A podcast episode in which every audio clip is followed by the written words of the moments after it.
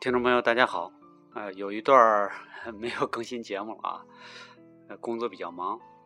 那么今天呢，呃，一月二十九号是一个特殊的日子，必须得更新一期，那就是著名的呃俄罗斯作家，呃契科夫的这个诞辰。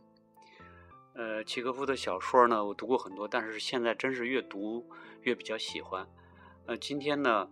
呃，咱也没有功夫跟别人来讨论契科夫哈。我前面在节目当中也说过不少契科夫的事儿。呃，那么今天呢，我们就来欣赏一篇契科夫的短篇小说。呃，这篇小说我也是我比较喜欢的，叫呃普利西别耶夫军事。呃，这写一个呃比较变态的军事啊，什么都爱管。嗯，但是呢，大家听完了也不能光当一个笑话。就是说，实际上他是在那个比较变态的社会里出现的那么一个人，他反映了那种专制社会的沙皇那种专制社会的一个缩影。嗯，下面我们就来呃欣赏这篇小说《普利西别耶夫军事》，作者契科夫。普利西别耶夫军士，您被控在今年九月三日用言语和行动侮辱本县警察西锦乡乡长阿里亚波夫、乡村警察耶菲莫夫、见证人伊凡诺夫和加夫里洛夫以及另外六个农民，而且前三个人是在执行公务的时候受到您的侮辱。您承认犯了这些罪吗？普利西别伊夫是个满脸皱纹的军士，生着一张好像有刺的脸。这时候，他垂下两只胳膊，两只手贴着裤缝，用闷声闷气的沙哑嗓音答话，咬清每个字的字音，仿佛在下命令似的。老爷，调解法官先生。当然，根据法律的一切条款，法庭有理由让双方陈述当时的各种情况。有罪的不是我，而是另外那些人。这件事全是由一具死尸惹出来的。祝他的灵魂升天堂。三号那天，我跟我妻子安菲莎正在心平气和、规规矩矩地走路。可是抬头一看，却瞧见河岸上站着一大群各式各样的人。我要请问，老百姓有什么充分的权利聚在一起？这是什么缘故？难道法律上写着人可以成群结伙吗？我喊道：“散开！”我就动手推那些人，让他们散开，各回各的家。我还吩咐乡村警察揪着他们的脖子，把他们赶走。容我插句话，您根本就不是县里的警察，也不是村长，难道驱散人群是您的事儿？他管不着，他管不着。从审讯室的各个角落里响起人们的说话声。他闹得人没法活了，老爷。我们受他的气有十五年了。自从他离开军队回家以后，大家就恨不得逃出村子去才好。他他骑在大家的脖子上了。正是这样，老爷。作证的村长说：“我们整个村子都在抱怨，说什么也没办法跟他一块生活下去了。”不管我们抬着圣像游行也罢，办喜事儿也罢，或者说，比方说出了什么岔子，他到处都管，嚷啊叫的，吵吵吵吵闹闹，老是让人家守规矩。他拧小伙子的耳朵，暗地里监视娘们儿，生怕出什么事儿，好像他是他们的公公似的。前几天，他跑遍全村各户人家，吩咐大家不许唱歌，不许点灯。他说根本就没有一条法律准许唱歌。呃，请您等一下，回头您还有机会发言。调解法官说：“现在先让普利西别耶夫继续讲下去。你接着说，普利西别耶夫。”呃，是先生。军士声声音沙哑地说：“您老爷多承指教，说驱散人群不是我的事儿。好，可要是乱了套呢？难道可以容许老百姓胡闹吗？法律上有哪一条写着老百姓可以由着性儿干？我不能容许，先生。要是我不把他们赶走，不管他们，还有谁来管？谁都不懂什么叫做真正的规矩。全村子老爷可以说只有我一个人才懂得该怎么对付那些老百姓。老爷，我什么都懂。我不是庄稼汉，我是军士，是退役的军需军中士，在华沙的司令部里当过差。这以后不瞒您说，我堂堂正正的退了伍，进了消防队。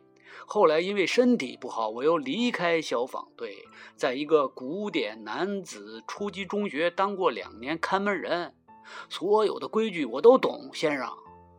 可是庄稼汉他是普通人，什么都不懂啊，应当听我的话，因为我是为他们好。比方说，就拿这件事来说吧，我驱散人群，可是在河边沙地上却躺着一具从水里打捞上来的尸首。我要请问，他有什么理由躺在那儿？难道这合乎规矩？本县的警察是管什么的？我就说，你本县的警察，你为什么不报告长官？也许这个淹死的人，呃，是投河自尽的，呃，可也许这件事里头有，呃，西伯利亚的味道呢？呃，说不定，呃，这是犯刑事罪的杀人案。可是县里的警察西进满不在乎，只顾抽他的烟。他说：“呃，这个人是谁？在这指指点点的，他是打哪来的？嗯，他说，难道缺了他，我们就不会办事儿？我就说，既然你站在那儿满不在乎，可见你这个傻瓜就是是什么都不懂。呃，他说，呃，昨天我就已经报告区警察分局长了。呃，我就问，呃，干什么报告区警察分局长？这是根据呃法典里的哪一条？”像呃淹死了、吊死了和这一类别的案子，难道呃是由区警察分局长办？我说这是刑事案子，呃民事诉讼嘛。呃我说眼下得赶紧派专人呈报呃这个征讯官先生和法官先生。呃我说你首先就得打个报告，呃送到调解法官先生那儿去。可是他。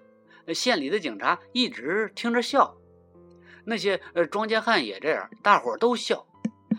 老爷，我敢为我的这个供词发誓，呃，这个人就笑过，呃，那个也笑过，西西晋也笑过。我说你们干嘛呲着牙笑？呃，不料县里的警察说，这样的案子不归调解法官管。我我一听这话，简直火冒三丈。呃，警察。你不是说过这话吗？军士转过脸对县里的警察西进说：“，说过。大家都听见你当着所有老百姓的面说出这种话来，这样的案子不归调解法官管。大大家都听见他说过这话，我老爷顿时火冒三丈，甚至都吓坏了。我就说：你你再说一遍，混蛋！你把你说过的话再说一遍。”呃，他就把那话又说了一遍。我走到他眼前，我说：“你怎么能这么说，调解法官先生？你是警察局的警察，呃，居然要反对官府？啊？”我说：“你知道吗？要是调解法官先生高兴的话，他们就能因为你说过的这话而认定你行为不端，把你送到省里的宪兵队去。”，我说。你知道调解法官先生会因为你说出这种有政治色彩的话而把你发配到哪儿去？可是乡长说话了，调解法官根本就不能管他职权以外的事儿，只有小案子才归他审。他就是这么说的，大大家都听见了。我就说你怎么敢藐视官府？我说，喂，你不要跟我开玩笑。要不然，老兄，事情可就要不妙了。当初我在华沙或者在古典男子初级中学当看门人的时候，一听见有什么不成体统的话，就往街上瞧。呃，看有没有宪兵没有。老总，我说你到这儿来，我就把事情原原本本的报告他。可是，在这村子里，你去跟谁说呢？我心里的火就上来了。我看见如今的人又放肆又犯上，心里就有气，我就抡起胳膊来给了他一下子。呃，不过当然打的不是很使劲儿，而是正正经经而又轻轻的随手给了一下，让他不敢再用这样的话说老爷。呃，县里的警察却给乡长撑腰，于是我我也就打县里的警察，这一下子就就乱打起来了。我是一时兴起，老爷。哎，呃，不过话说回来，不打人也不行。如果你见了蠢人不打，你的灵魂就背上了罪过。何况，呃，这是为了正事儿，呃，出了乱子。容我插一句，呃，出了乱子自自有人管。县里的警察、村长、村里的警察就就管这事儿。呃，县里的警察不能样样事都管到，而且警察，呃，也又不如我这么明白事理。呃，可是你要明白，这这不关您的事儿。什么，先生？这这怎么会不关我的事儿？奇怪，先生，人家胡闹，却不关我的事儿，那该怎么样？要我称赞他们，还是怎怎么的？呃，喏，他们对您抱怨说我呃不准唱歌，可是唱歌有什么好处呢？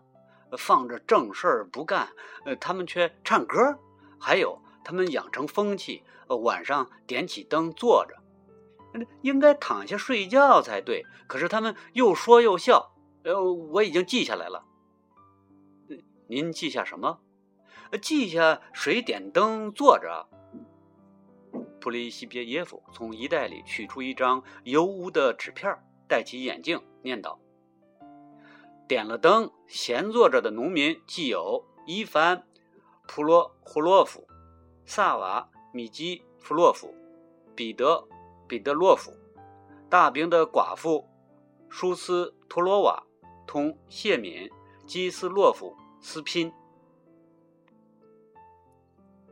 伊格纳特斯维尔巧克行巫术，他的妻子马夫拉是巫婆，每到夜间就去挤别人家奶牛的奶。够了，法官说。然后开始审问审问证人。普利西别耶夫军士把眼镜吹到推到额头上，惊讶地瞧着调解法官。那个法官分明不是站在他这一边，他那对豹眼睛发亮，鼻子变得通红。他看了看调解法官，看了看证人，无论如何也不明白何以调解法官那么激动。何以从审讯室的各个角落里时而响起抱怨声，时而响起抑制的笑声？法官的判决，他也不理解。坐一个月的牢，这是什么缘故？他说，大惑不解地摊开两只手。根据哪一条法律？他这才明白过来，这个世界已经变了。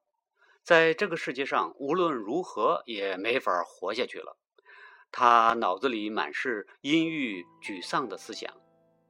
然而，临到他从审讯室里走出去，看见农民们在那儿互相拥挤和谈话，他却改不了老习惯，把两只手贴在裤缝上，用沙哑的气愤声调嚷道：“老百姓，散开！不许成群结伙，回家去！”